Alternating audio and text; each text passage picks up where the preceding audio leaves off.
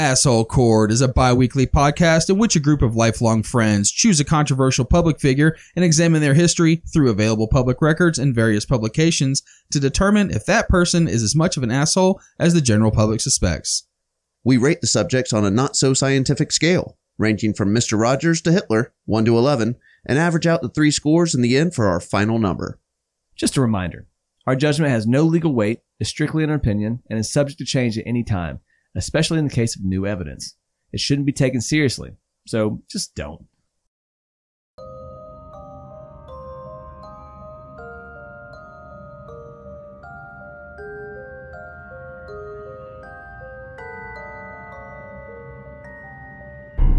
Let's be honest, 3 years ago, most of us didn't have a clue who Harvey Weinstein was. I mean, sure, maybe we'd heard his name in various news about Hollywood, but I'd estimate that 3 years ago, if I'd asked 100 random people to point Harvey Weinstein out in a lineup, maybe 7 would get it right.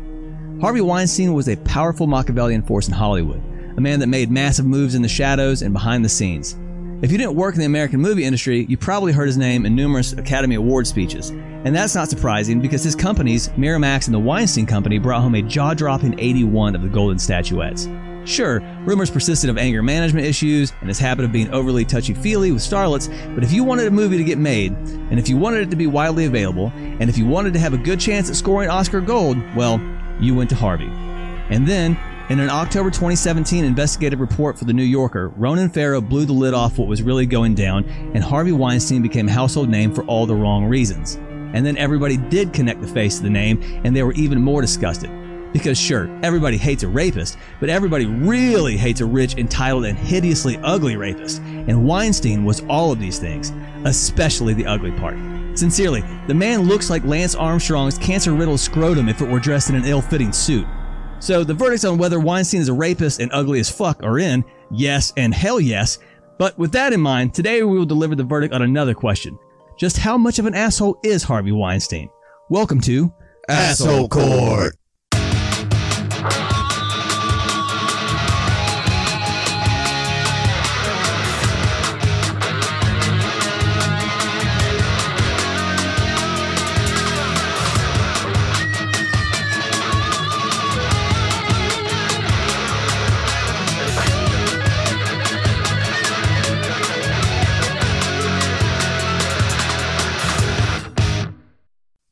All right, guys, initial scores. Who wants to go first? I'll go first. All right, Harvey Weinstein.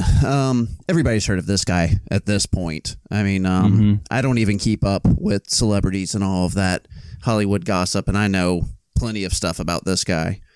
I'm going to rate him pretty high right off of the bat. I don't know much about his history outside of, you know, what's in the court, the regular court, not asshole court, but the regular court right. These days. And I, you know of his sentencing and stuff like that. But I don't know about his early years. I don't know about beginning companies and stuff like that. But I'm still going to rate him pretty high for everything that I do know. Start off, Harvey Weinstein. I'm going to give him a 7.5 as a starting point because he is a grotesque man who has done some shitty, shitty things. And I got to score him high. And I have a feeling I'm going to go up even higher by the time we get to the end of this. So 7.5 is my initial score for Harvey Weinstein. All right, Randy?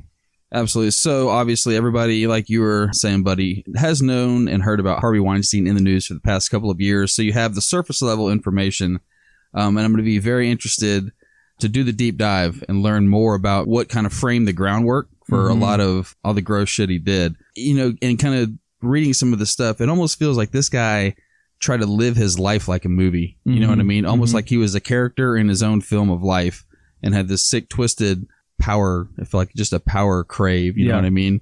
Absolutely. So I'm going hard in the paint. This guy is a disgusting motherfucker. Off the rip, I'm giving Harvey Weinstein an 8.5. Wow. Way up there. 8.5. Nice. I like it. Yeah. All right. So I have to go based on... the only way I can really get into this is... like you guys were already saying, like for the past 3 years, his name has been in the news and the connotation is always negative. So I have to think before all that happened, what did I know about this guy? Right. I didn't really know much about him other than, like I said, I knew the Weinstein Company and I knew the movies that were being put out. I, you know, for the sake of I guess to temper this a little bit, I'm going to go based on what I knew prior to 3 years ago, before this report got dropped out by Ronan Farrow. Even there were rumors that he was an asshole and, like I said, was a little touchy-feely and stuff like that. But, you know, I didn't know much about him. So I would say before I went into this, before all that stuff happened, I would probably have scored him like a 5.5, something like that. Oh, man, if we're going like before. Yeah, exactly. I'm saying I'm going, well, yeah, before that story dropped, I didn't know anything. Me either. About that. No, absolutely. So, I'm in the same boat with you. Well, no, Mikey's going back 3 years on this. Me and you were basing it off of everything that's been within the past year or so. It sounded like. Within the last 15 seconds. Yeah, yeah. So, I mean, it's sort of a tough... The preliminary is just sort of giving it, like, laying it out there. It's a litmus test. Fuck it. It's not the final verdict. Yeah. All right. So, with a 8.5 from Randy, a 7.5 from Buddy, and a 5.5 from Mikey, Harvey Weinstein has an initial asshole score of 7.16 repeating. Harvey Weinstein is born on March 19th, 1952 in Queens, New York, to Max and Miriam Weinstein. Max was a diamond cutter in New York's jewelry district. So he worked with DDP. I was about to say, was he friends with Diamond Dallas Page? No, by all accounts, Max was a fairly decent dad. The boys, Harvey and his brother Bob, idolized him, according to the people that were around at the time. And he introduced them to movies and taught them the basics about business. But Max was, according to those around at the time, a frustrated man who sometimes resented having to grind out a living to support his family. He dreamed of business success, of becoming wealthy enough to eliminate the worry in the day-to-day grind and improving his social status. He tried to do this two different times with two different businesses. The first was a retail store selling diamonds and jade, and the second was an attempt to sell Diamond Air, which was a synthetic diamond that came out in the like early 70s. Well, he was trying to hustle. I mean, you can't knock his his want and desire, but it makes a lot of sense for him to be in the diamond industry. 50s New York Jewish guy, certainly. Like, yeah, absolutely. Yeah. Shoe fits. They had a whole diamond district, so that's where you worked out of. And you had the garment district, diamond district, all that stuff like that, and the Fugazi diamond market. Yeah, that's what. Yeah, the Diamond Air was a total Fugazi, and I think that he thought it was going to be a big deal, but the diamond and jade store didn't do well, in somewhat moderate failure. He kind of closed it down, but the second, the Diamond Air, was a disaster and a crushing blow to Max and his family. Mm. Max's business attempts and subsequent failures created an economic uncertainty that was a continuous undercurrent throughout Harvey's upbringing. So pretty much the business didn't do well, family pressure. That's as common as Americana gets. It's true. You know what I mean? That's the story you don't hear, absolutely. Right? But it happens frequently. It happens much more common than the success story is the guy that goes out there, tries to hang a shingle, fails miserably, and then is depressed because of it, I think, you know? Yeah. And, you know... Sadly, although the boys apparently idolized their father, Max wasn't past screwing them over to help his businesses. On one occasion, Harvey's brother Bob asked for back pay for having to work in Max's shop to help pay for college. Max told him that he'd already spent Bob's back pay on new equipment for his business. Damn. Thanks, Dad. That's pretty harsh. That is pretty harsh. Yeah. But I mean, not to defend Dad, but he's kind of coming back after the fact, or how long. I guess it would depend on how long. If they said like, at the time it was, and I don't know how accurate the figure is, but the figure that was put in what I read was that he was asking for $9,000. That's probably a chunk of change back then. That's a lot of back pay. But I wonder if it was like 2 or 3 years ago, 3 or 4 years ago, or how long ago it was, and then he comes back for it and like, hey, remember the overtime you didn't pay me for? It could be. I think what I could gain from the story was that he'd worked there and his dad was like, I'll pay you later. All right. And that when he was like, I have to go to college, I need to pay for my college, and he was like, I don't have the money because I spent it on the equipment. Oh, and the business failed. So... sorry. Oh, the resentment is real. There's no way. Yeah, you can imagine. You know what I mean? Jeez. Yeah. At the same time, though, maybe it's like Bob's burger setup. If like Tina and like Luis asked Bob for their money for working at the restaurant, it's like a family restaurant. Maybe it's just you have to kind of kick in for the family's help. I don't know. Yeah, right. Like we put a roof over your head. You know what I mean? So yeah. That's still got to be pretty goddamn disheartening to go through as a kid, though, man. Especially when you're maybe dependent on that money to go to college and improve your life, which is what your parents are supposed to be doing to help you in the first place. Yeah, I'm sure he was like, yeah, I can't wait. I just got to get out to college. Once I do, I got that money. Dad's going to give it to me. And none of that happened. Yeah, never let that build up. You got to ask every week. So it's like $100 they pay you, not $9,000. Dad, you're a savvy businessman, and you've passed down a lot of great traits to me, and one of them is going to be to ask for my money every week, because I feel like you're going to wind up fucking me over in the end. Exactly. And I'll even do you a favor. I won't charge you a vig on it, okay? Another major influence in Harvey's life, aside from his father, was his uncle Shimmy Greenblatt. This sounds like some Fiddler on the Roof shit, right? Yeah, right? Shimmy Greenblatt? Shimmy Greenblatt. In fact, some of those that grew up with Harvey would argue that Harvey himself didn't actually respect his father that much. Instead, it was Uncle Shimmy that Harvey looked up to. Oh. According to one of Harvey's childhood friends, quote, Uncle Shimmy was a bit of a shyster. He had a supply store and he ripped off black people. But Harvey really, really adored him. He would sit at Shimmy's feet and listen to all these stories.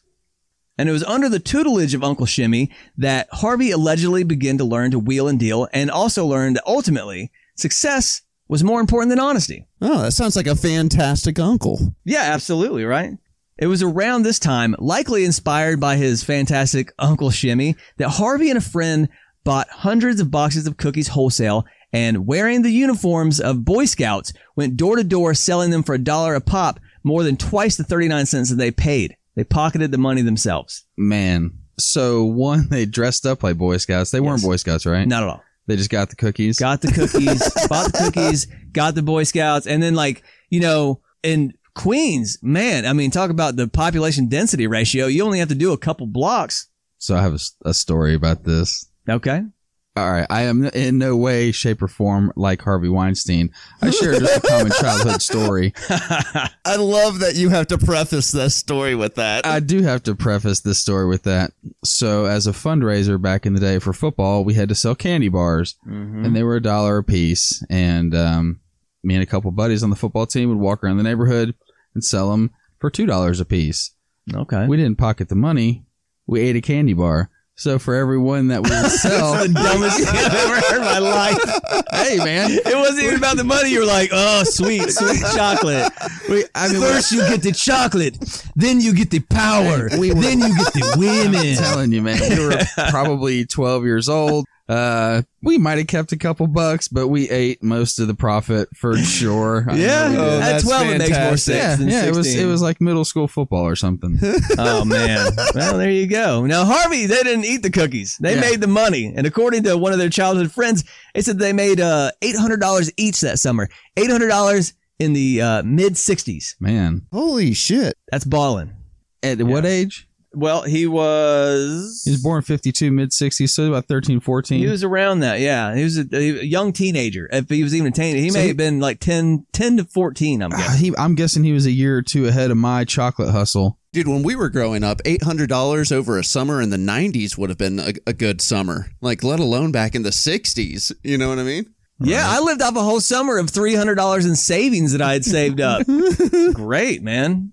But yeah, $800 in the mid-60s. So yeah, I don't even know what that is accounted for with inflation, but it's a lot of money, especially for a kid. The other inspiration of Harvey and his brother Bob was their mother Miriam. And remember, Harvey and Bob's movie company is called Miramax, which is an amalgam of their parents' names, Miriam and Max. Yep, makes sense. Yep. And according to the people that grew up around Harvey, Miriam was, quote, shrill and bossy. Additionally, she was hypercritical and hammered a sense of inadequacy into Harvey and his brother. One childhood friend calling, quote, she was overbearing, saying things like, you're fat, go outside and play. Man. It sounds like the tough Jewish mother out of Brooklyn, though, right? Yeah, yeah. You know? You're fat, you need to go outside and play. Go outside and run the block. Harvey. Don't sit in front of the TV all summer. Harvey, how do you get so much money? Yeah, she's like making fun of Max. She's like, your son makes more money than you do, loser with the diamond hair. Nobody wants that fugazi shit. Go jump some rope in the street with your brother. You can't even fit in that Boy Scout outfit anymore. That's it. Max, you put on the Boy Scout uniform. We're doing a role play. This time you won't be a fucking loser. Man. Oh, yeah, but she was also apparently very overbearing with Max as well, which is likely why Max would so often take the boys out of the house and take them to movie theaters, basically just to escape the incessant nagging and the condescension of Miriam. Early on, Harvey showed an affinity for more highbrow art and foreign films, and for something else. According to his brother Bob, when Harvey was 15, he pressed his brother and father to see the Swedish art film I Am Curious Yellow rather than their regular choice of movie.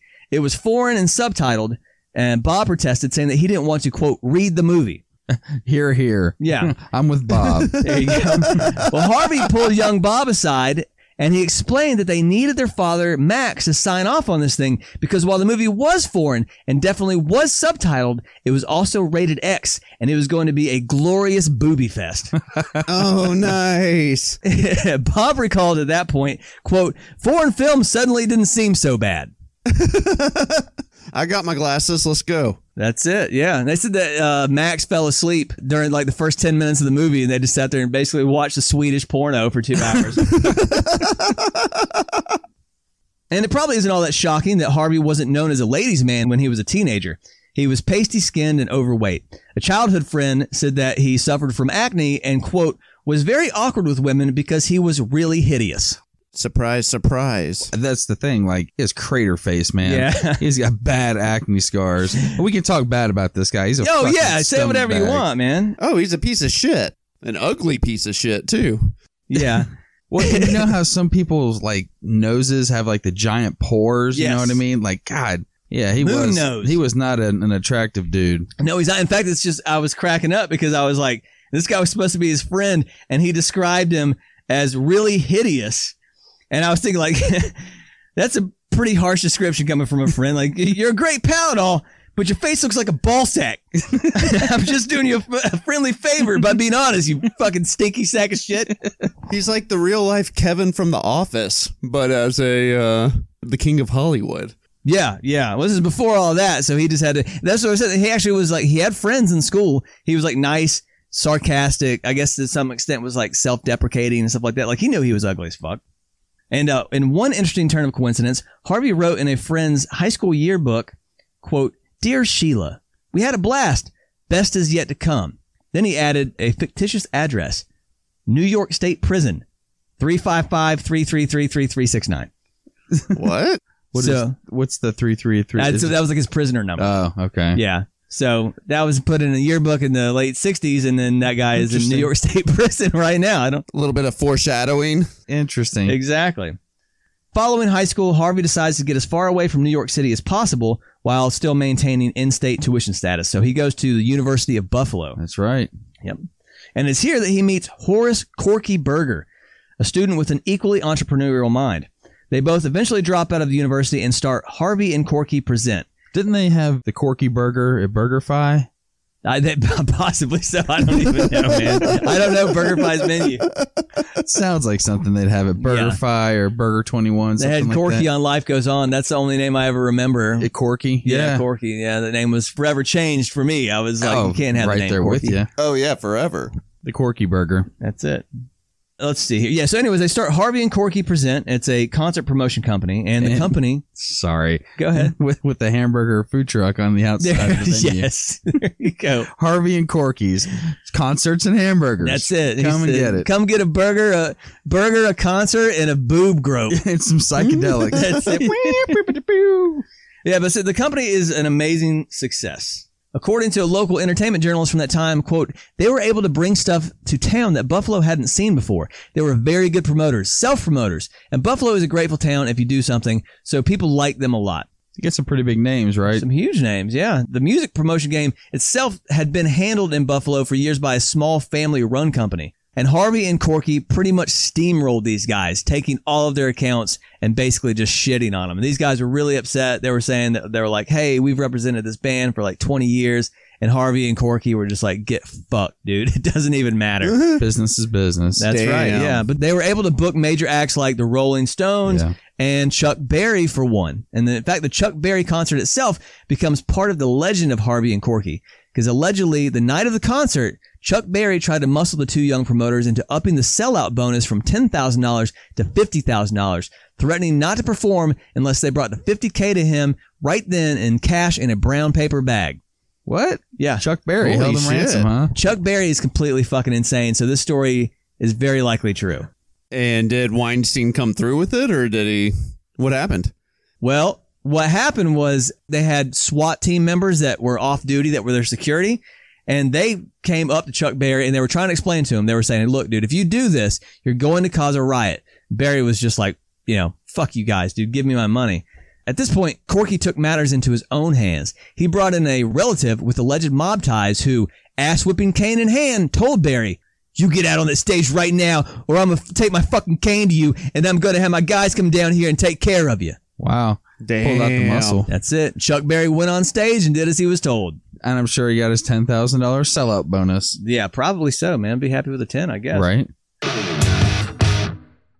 If you're liking what you're hearing so far, check out our other episodes on your favorite podcast platform. It could change your life forever. Or maybe just give you something good to listen to on your way to work. Enjoy the show, and thanks for your support. So, yeah, Harvey was becoming a local celebrity at this point, and apparently this started going to his head. His old friends from high school recall a particular moment when it became apparent that Harvey thought he had outgrown them. In March 1973, he invited about a dozen of his high school friends to a Grateful Dead concert that he was promoting.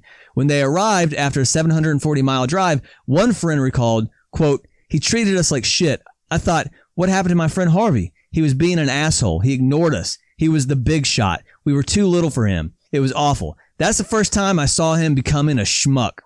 Unfortunately, you see that happen a lot, man. You get somebody that it is what it is. Yeah. Some people are able to handle the fortune, the fame, and others let it get to their head, and they turn into a different person. And that guy's quote rings home because it's like they turn to just a totally different person that usually just sucks. Yeah. You don't want to hang out with them and fuck them anyway, you know? Yeah. Well, I think, you know, Bill Murray said something about getting famous, and he was basically like, everybody that gets famous will become an asshole. He's like, it's a question of how long. He was like, for him, he was like, I was like this for a year or two, and then I got over myself. He's like, some people never get over it. Yep.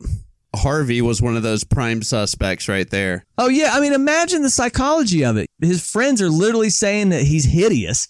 His dad is like a failure that screws him and his brother out of money. His mom says that he's fat and he's a fucking loser and shit. Get out of the house or whatever. And he gets out of New York, goes to Buffalo, and then turns into a business successman. And not business success in like, oh, hey, I got a successful business, but like a very alluring business of rock music. And now instead of just being, I make a lot of money, he's like, I make a lot of money and I've got all these cool kids that are coming to me to get these tickets, and I do have the money, but I'm also hanging out with these celebrities and chicks are wanting to fuck.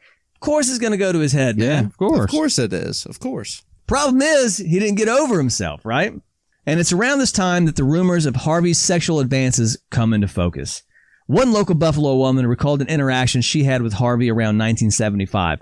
See, she worked for a company that Harvey and Corky did business with up there. Specifically, she was a bill collector for this company, and as she noted, Harvey and Corky were notorious for being late on payments. So, to placate her, Harvey offers her some great concert tickets to a band called Hot Tuna, nonetheless. All right, it sounds like the hot ticket in town. Yeah, that's it. Sounds like an awesome show.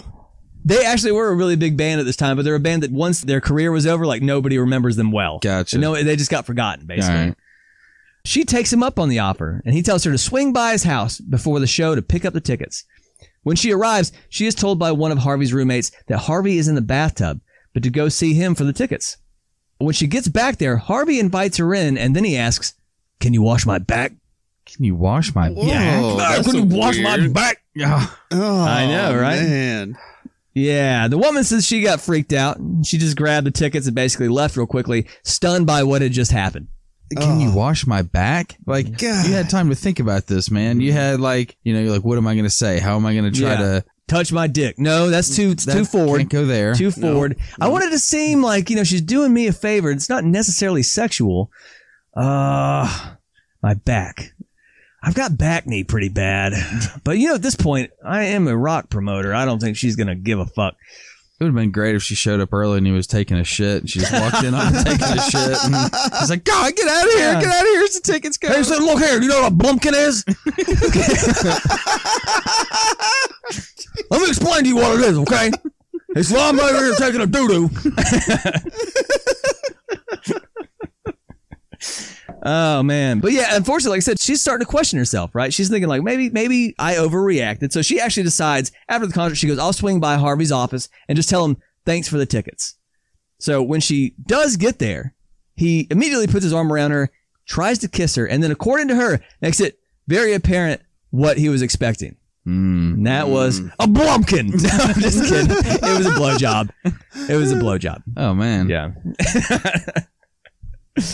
He went from wash my back to suck my dick. Man, that escalated quickly. Yeah, you know, it's the natural progression. Well, for thing. Concert tickets, I mean, and especially for Hot Tuna. For Hot Tuna, yeah. I mean, suck my dick for Hot Tuna. Depends on if there was backstage access.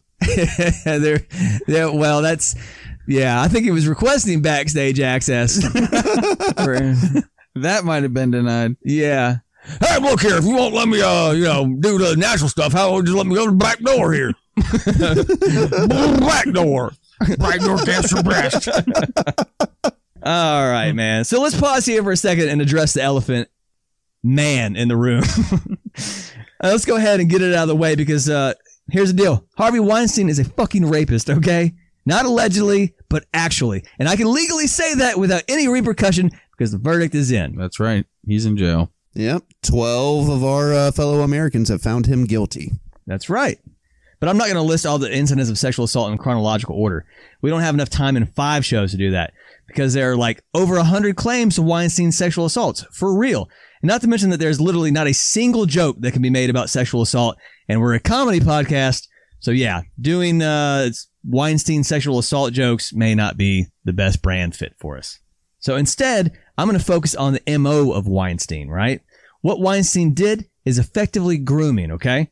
Basically, Weinstein would target a certain type of woman, women that were in his professional sphere or women that wanted to be in his professional sphere. He leveraged his power in order to get what he wanted. You want concert tickets? Cool. Come get them for me. I'm in the bathtub. You want a movie role? Come audition. I'm in the hotel. And I heard that like he would target girls that didn't have strong team members around them. Like I heard Rose McGowan talking about it a little bit and she was like, he came at me because I didn't have a strong team around me. And there were other people that he would leave alone. But when he would find the girl that had the weak team or just, you know, was vulnerable, he would go in and strike. Yeah, notoriously, he was trying to go after Gwyneth Paltrow. And that's the time that her and Brad Pitt were dating. Huh. And the rumor was that Brad Pitt called him and was like, don't you fucking do anything, dude. And he was a big enough star at that point where he had to just fucking listen, I guess. Back off, yeah. Oh, wow. Back off, bitch! I'm Brad Pitt! But yeah, he didn't come out like right out and like wild-eyed and pants down attack them in a parking lot like some Lifetime movie version of rape. He just found out something that they wanted, and then he'd push the boundaries of where they felt comfortable. For instance, Ashley Judd said that when she was filming Kiss the Girls in the late 90s, which was a Miramax movie, Weinstein began by asking her to meet him at his hotel to eat. Then, quote, lured her into his hotel room by asking her to help him pick out what to wear. Eventually, she said, he requested she watch him take a shower. Whoa. Yeah. Whoa. God, that's got to be so weird for like pretty much your boss to be like, yeah, hey, come on up to the room. Let's pick out wardrobe for tomorrow. And then, maybe sit on the john while I take a shower. Watch me take a bath. It's cold in here. I need to warm up with a steamy bath, girl. Might have had shrinkage. Grab the loofah. Get my back. That's it. Well, she said, quote, there was a lot that happened between the point of entry and the bargaining. When I kept saying no to everything, there was a huge asymmetry of power and control in that room. That's exactly what it is. Which I just want to point out, dude has a thing for bathing pickup lines, doesn't he? And more importantly, how the fuck can you be so mentally defective as to think that one of the most beautiful women in the world would actually want to watch your ugly walrus ass lather up with your Axe Dark Temptation body wash? I'm not getting where the bathtub thing's coming from. Yeah. Well, I honestly think that Harvey Weinstein uses Axe body wash. Yeah, it wouldn't surprise me. I'm like 99% that's true. Yeah. He's an Axe body user. He's like my grandma that used to stock like 52-liter bottles of Coke in her garage. Yeah. He's got like 50 bottles of Axe in the closet, you know. He's got 50 bottles of Axe, and then he gets out and he has that shower-to-shower powder that everybody's grandma had back in the day. Oh, just powder up your balls. He said, I don't want to get in chafed on here while I'm walking around checking out these starlets. You guys know I put ball powder on fairly regularly. Yeah. But you remember the old, it was called shower-to-shower, and I swear to God, it's like all old people had it. I go with the Gold Bond. Yeah. Just like the Gold Bond powder. Gotta get the Gold Bond. Well, yeah. We've had this conversation many times, Randy. You are the oldest 38-year-old on the planet. Gold Bond, monogram shirts. Aftershave. Aftershave. 39. Well, I was doing you a favor. So the sexual assault reality is going to weigh in heavy on old Walrus Weinstein's score, of course. Okay, he did it. He's a horrible human being. Worse still, he's likely only one of many to conduct themselves as such in the entertainment industry. And to be fair, any environment in which there is, as Ashley Judd said, a huge asymmetry in power. This motherfucker started the Me Too movement, man. That's right. Which, I mean, good on all these women for coming forward and getting this kind of bullshit out. I know people are like really mad about it, which I never understand. They're like, what's the Me Too shit? I'm like, I mean, if it's legitimate claims, like, what the fuck, dude? Right. And it happens all the time. Yeah, what is wrong with it? You know what I mean? Like, that's the thing. Like, it happens. And it, you know what? It's not even just women. Like Ashley Judd pointed out, any situation where there's an asymmetry of power, whether it's a church situation, whether it's like a Boy Scout situation, whether it's a school situation, whether it's Hollywood, where there's obviously one person who has a lot more power and they can leverage that over somebody else who is more, I guess, naive to what's going on or needs help. That happens everyday life. You know, it's not just Hollywood. Oh, yeah. But I mean, I heard even one of the girls talking about it, and she was like, all of a sudden it just started happening, and I didn't want it to happen. But part of me was like, well, this is like the casting couch session. Like, this is what you have to do to get into Hollywood. So, yeah, fuck, I don't want to do this, but I got to do this. And what, he can ruin my career. So, you know. Well, and even then, the psychology of it. Remember back to the chicken buffalo that he asked her, wash my back. That's right. Well, obviously, that's a sexual come on, right? But because he didn't do it directly, it was more of an oblique sexual advance. A gray area. Yeah, she was thinking that maybe she overreacted. Yeah, and it was her fault. And that's sort of how it works. Cause she's like, well, I mean, maybe it wasn't that big of a deal. Maybe it really, you know what I'm saying? So that's the weird thing is that, you know, in like Lifetime movies, the guy automatically starts with his dick out. He's like, no, suck my girl. But in real life, it is these sort of more oblique gestures that are like, wash my butt. All right, so like I said, we got that out of the way. All right, he's a rapist. Fuck that guy. Now let's move on to some of the other asshole attributes of our hideous, hideous friend, shall we? Towards the late 70s, Harvey has outgrown music promotion and Buffalo, New York. He wants to get into the movies, so he and his brother Bob start Miramax Films. He starts out by doing weekend film festivals at a theater that he and Corky own in Buffalo. And they actually proved pretty successful, right? Like they were selling out. They were saying all these kids were coming on the weekends to get high and watch these like foreign films or whatever. With lots of titties in them. Yeah, exactly. And then that money that they made off of those film festivals was enough to get him into actually producing films. And he's a music promoter, so he obviously starts with music films, right? Yeah. So he starts out with like concert movies for Paul McCartney and for Genesis and some other bands like that, right? Oh, wow. Yeah, that's the thing. You can go in there and look at his filmography, and early on it was nothing but like, and they're big fucking bands for the time. Huh. He did have that sort of sway, you know? Oh, yeah, huge. Genesis was fucking huge. Absolutely, man. Genesis and Paul McCartney. Paul McCartney, yeah. Yeah. But eventually in the beginning of the 80s, he goes back to New York City where he and his brother start working out of a tiny two-bedroom apartment in Manhattan off of Broadway. Long story short, okay? Over the next 4 decades, Miramax Films becomes an absolute juggernaut in the movie industry. This is the part that we all know. Mm-hmm. So I didn't go into this too deeply, but let's go ahead and give you some of the titles that the Weinsteins are responsible for getting out into the public. There's 1988's The Thin Blue Line, which was the documentary that forever changed documentaries, basically, right? There was My Left Foot in 1989, which was nominated for Best Picture for the Academy Awards and actually won Daniel Day-Lewis his first statuette for Best Actor. Mm-hmm. There was also 1989's unforgettable Return of Swamp Thing, which I just wanted to include in my mind. Was it up for Best Picture as well? It was, yes. Best Main Actor. Swamp Man actually won Best Supporting Actor. Yeah. And I'm sure the special effects team scored heavy on the Swamp Man as well. They said, we're going to get the moss off of those trees and just glue it to his body. And you just come out of that nasty lake. And action. So then you got Reservoir Dogs, Pulp Fiction, and pretty much all of Tarantino's work up until Once Upon a Time in Hollywood. Oh, wow. Kevin Smith's Clerks, Train Spotting, Swingers, Sling Blade, Good Will Hunting, Gangs of New York, City of God, No Country for Old Men, There Will Be Blood. Like, it is a long list of absolutely standout films, right? Right. Jesus Christ. Those are all fucking just, I mean, knockouts right there. Yeah. And, you know, the phrase, you don't want to meet your hero. Obviously, this guy, I I don't want to say he wasn't a lot of people's hero, an extremely successful figure in Hollywood. Oh, yeah. An absolute monster. But it, like you said, from surface level, listen to the titles of those movies. Yeah. I bet most people have seen 50 to 60% of all the movies you just listed. Yeah. You know, and they're over the age of 23 or 25, you know. Absolutely. And they're movies that people still watch nowadays. You know what I'm saying? People still know those movies. Stand the test of time. Exactly. Probably closer to 30 years old versus 23 or 25, probably so, but you know. Yeah. Now, the thing is this, okay? Harvey Weinstein was legitimately good at picking quality movies to produce, right? That's what we're talking about. A lot of those films he chose to back were from people that were relative nobodies at the time of their inception, okay? The Weinsteins were willing to take that kind of risk, and that was good for all fans of movies.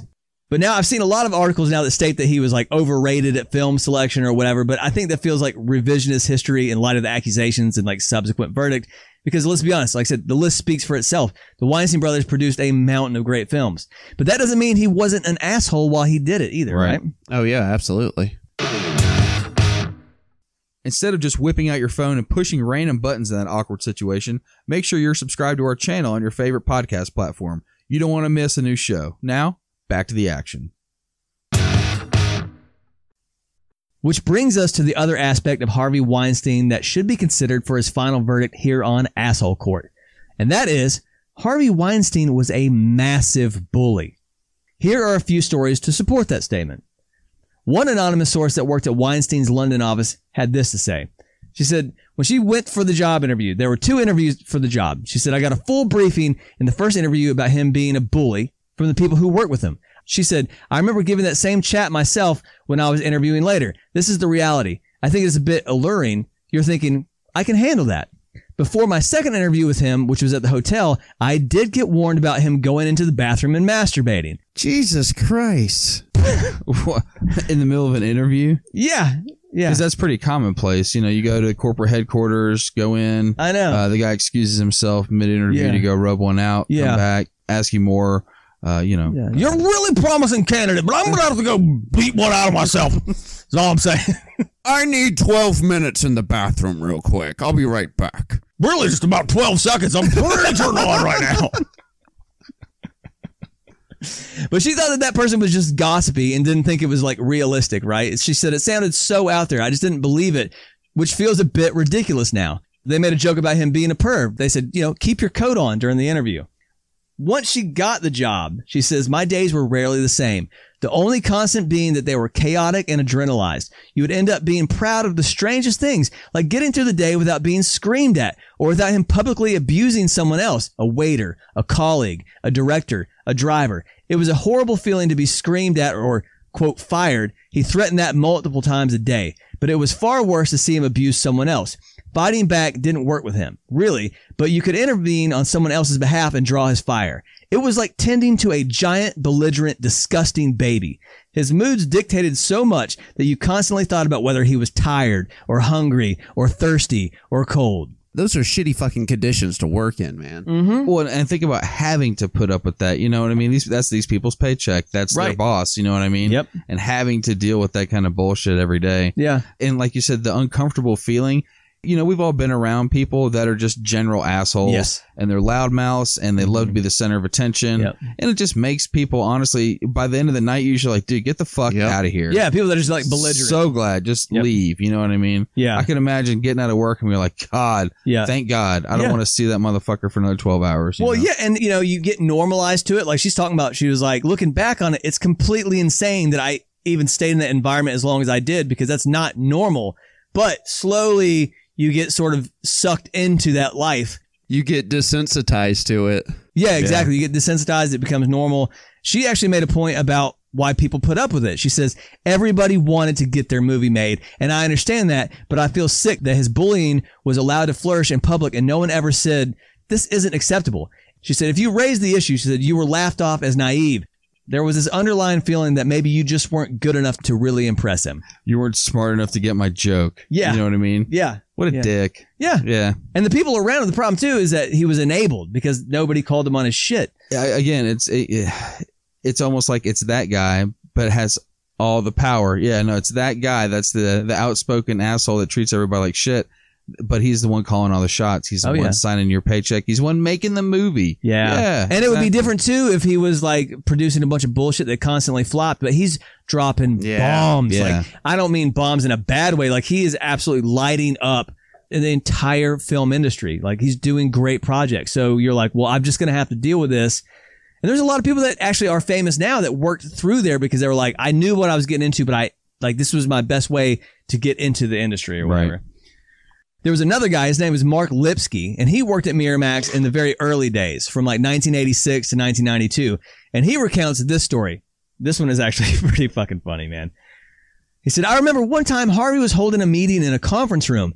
It was standing room only, and he just went off at this woman, calling her a man's name, Richard or something. It wasn't even a name that could have gone either way. It was completely psychotic.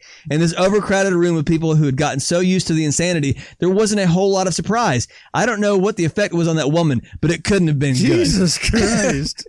He's like, look here, Bob. What are you saying? You're going to get this film made or I'm going to bleed your ass. Now show me your tits, Bob. Show me those boobies, Bobby. Dude, I can't even imagine. Like, he was doing that intentionally. What a dick. Like, to belittle somebody, but in such a petty way that it's literally like almost psychological torture. Because, you know, if someone, like, to me, it doesn't bother me if someone gets my name wrong, but if they continuously get it wrong, then maybe you step in and you're like, no, it's Mike. It's cool. But if you say you correct them and they're still like, look here, Bob. I just can't even imagine it. Man, so there was a famous interview with a guy named Jim Rome, sports guy. Oh, fuck, yes. And he had a guy, a quarterback for the L.A. Rams on. Jim Everett. Jim Everett was a good NFL quarterback, played a long time. The Rams. Yeah, played for the Rams. And when he went on Jim Rome's show, started out real friendly, and he called him Chris Everett. Who is a female tennis player. Greatest, one of the greatest of all time. She's a great American tennis player. But he called him Chris Everett twice, and he warned him. He said, hey, man. You do it again, and you know it's not going to end well for you. Yep. And his literal next words were, "All right, Chris." And that professional athlete flipped the fucking table, flipped the table, and grabbed that motherfucker. And it was on air. Oh yeah, I remember watching this in like seventh grade. I was like, "Oh shit! Yep. Oh my god!" Oh, it was great. And the best thing too is Jim Rome is a fucking asshole. Yeah. So it was great. He's chilled out a little bit in his older years, but that was his shtick though. You know what I mean? Was to be the asshole. A lot of the sports guys. What a fun shtick! Hey, check it out. Here's my character. Right? I'm a dickhead. I'm a guy that's just really obnoxious. Okay? How does that sound? Because all you sports guys, they want a guy that's obnoxious, right, Sally? You ugly bitch. I loved seeing that shit, man. And he did. He gave him fair warning. He was like, you say that again, I'm going to get you. Mm-hmm. And that's where you just say, you know what? I'm sorry. And that's where the next words out of his mouth. All right, Chris. And he just flipped the table and went at him, dude. It was awesome. Yeah. And what was great was seeing the fear of God in Jim Rome's eyes. Oh, man. Immediately, his face went just white. And he was like, ah, dude, you're talking to a professional athlete. Yeah. Right? You're going to sit there and try to fight there. It's like you see the skinny drunk guy that tries to fight the bouncer. I love those videos. There's a moment where they think they literally in their mind, they're like, I could probably take this guy. And then they get hit once and they're just like, if they're not asleep on their feet, they're like, uh-oh. Oh, man. But yeah, Harvey Weinstein actually physically assaulted people too. Mark Lipsky said they had a somewhat senior guy who came running into the office one morning. He said, big guy, lovely guy, red and sweating. And he says, somebody call the police. Harvey just attacked me. He said, Harvey attacked him on the street in front of the office. And then Mark Lipsky says, that was probably his last day. I don't think anybody called the police. Wow. Show up to work, get beat up by your boss. Call the cops. Nah, dude, we're good. You just can't handle it. Just go head home. Yep. You don't need the number to HR. Just keep it moving there. Don't be a bitch, dude. Everybody gets beat up at work, man. Yeah. Just shut up and take it. It's Harvey, man. You're lucky he's not masturbating on you, man. Oh, man. But so there are plenty of these types of stories, but I'll put one last one in here that highlights just what an asshole Harvey Weinstein is. You guys know who Kate Beckinsale is? Actress, right? Oh, yeah. The Underworld series. Exactly right. She's a huge movie star. Yeah. She was in Pearl Harbor. She was in The Aviator. She was in Underworld, yada, yada, yada. Well, she does a Miramax movie in 2001 called Serendipity. And the premiere is supposed to take place in New York City mere weeks after 9/11. She and her co-stars don't want anything to do with it, stating that, quote, with the city still smoking, we felt that it was the most insensitive, tone-deaf, and disrespectful idea possible. What was the movie about? What movie was it? It was like a rom-com with John Cusack. He's the king of rom-com. Yeah, you know. But there you go. Fluff. Not something that you show up to for 9/11. The city's still smoking. Right. Like she says, dude. She said Weinstein is having none of it, though. He insists that they carry on as usual, perhaps to avoid coming across as totally tone deaf. Beckinsale does go to the premiere, but she opts to dress in a very conservative, loose-fitting white suit with her hair pulled back. The next morning, Weinstein calls Beckinsale and tells her to come to his house so that their young kids, who at this point are the same age, so that they can play together. She agrees. She said she felt kind of weird about, you know, this whole thing, but she's like, all right, fine, whatever. Kids can play. She says, quote, I turned up and he immediately called for his nanny to take the babies to another room to play. I went to go with him and he said, no, you wait here. The minute the door closed, he started screaming, you stupid fucking cunt, you ruined my premiere. I had no idea what he was talking about, and I started to shake. He said, if I'm throwing a red carpet, you get in a tight dress, you shake your ass, you shake your tits, you do not go out there looking like a fucking lesbian, you stupid fucking cunt. Wow. Jesus Christ. She said, the shock made me burst into tears. I tried to say, Harvey, the city is on fire. People are still looking for their relatives. None of us even felt the premiere was appropriate, much less coming out dressed like it's a bachelorette party. He says, I don't care. It's my fucking premiere, and if I want pussy on the red carpet, that's what I get. Jesus, man. Wow. That is an ultimate bully move. Mm-hmm. What a bully. Yeah. And just to show you where his mind was, you know, a couple weeks after 9/11, I mean, we all went through that. And I mean, think of where our minds were at shortly after 9/11. Oh, dude, I was ready to go join the military and go kill something. And he's from fucking New York, homie. Yeah. You know what I mean? Like, you know what I'm saying? But even then, like, why would you ever talk to somebody like that? Ever. Man. But he did. There you go. He's an asshole. Now, obviously, most of us are aware that Harvey Weinstein has been found guilty of having committed numerous sex crimes and was ultimately sentenced on March 11th to 23 years in prison. Immediately following the sentencing, Weinstein got rushed to the hospital for ongoing heart problems. But following his imprisonment and his heart problems, Harvey's fall from grace wasn't totally complete, because on March 23rd, just days after being transferred to the state's maximum security Wind Correctional Facility near his old stomping grounds of Buffalo, New York, Harvey Weinstein tested positive for the coronavirus. Oh, no. That's right. Yeah, he's COVID-19. Yeah. So now we finish with two obvious questions. The first is obvious, right? What is the final asshole score for Harvey Weinstein? And the second, is there a God that is actually punishing Weinstein for being a rapist asshole?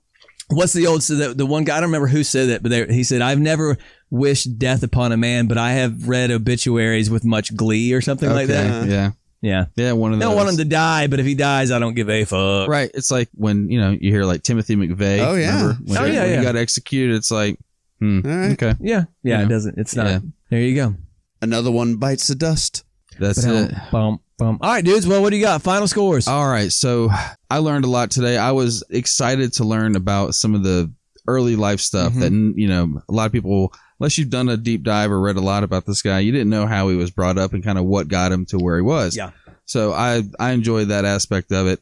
I didn't know about the bullying. Obviously, it goes hand in hand with raping women. It's a power move. Yeah, absolutely. But those specific stories just really highlighted a lot of his bullshit. I went pretty high in my pre-show, but, you know, he ticked up a touch. Final asshole rating for me is going to be 8.75. Okay. All right, buddy. All right. So for me, I think this guy is a total piece of shit. He used his power and his position to be able to do whatever he wanted to a lot of girls that were coming to Hollywood to just try and follow their dreams. I'm sure for a lot of them, he shattered it like the moment they got there in that sense. Mm-hmm. I never agree with anything like that at all. And it's just, it's appalling to me and I just don't like it. So my original asshole score for Harvey Weinstein was a 7.5, but I'm going to bump it up. I'm going to give Harvey Weinstein a final asshole score of an 8.25 after hearing all the information laid out before me today. Okay. All right. And obviously the rape thing is horrible. He's a fucking horrible bully. He's a horrible person. I think that when we did Steven Seagal, who also is, and now he's an alleged rapist. Harvey Weinstein is a convicted rapist. So I have to sort of temper my score in that way. I think I gave Seagal like a 7.5 or maybe an 8. So with all that in there, Harvey Weinstein is a horrible human being. Nobody died, but he did rape a lot of people. I'm going to give him an 8. All right. I'll give him an 8. All right. So with an 8.75 from Randy, an 8.25 from Buddy, and an 8 from Mikey, Harvey Weinstein's final asshole score is an 8.33 repeating. All right. Well, there we go. All right. 8.33. He ranks pretty high up on the scale. Yeah. Yeah, he definitely does. Well, when you get convicted for rape, you know. Yeah. A lot of the other ones, like I said, Seagal was alleged rapist. I think he did it, but he hasn't been convicted yet. Right. No, absolutely. So I have to sort of like, you know. And he was also a predatory raper. Like, I mean, he was very methodical about the way that he did it. And, you know, really, in my opinion, like, got a lot of pleasure out of it. And that's it. It's fucked up. Well, any rapist is really getting pleasure out of it, right? It's a power trip. Yeah. Ruining someone's night. Yep. And life. There you go. All right. All right, dudes. Awesome. Well, we hope you guys enjoy the show. We absolutely, as always, appreciate your support. Hey, stay safe out there. Do what you got to do to protect yourself and your family in the time of uncertainty. When you got time on your hands, hey, go on there and give us a follow on your favorite podcast platform.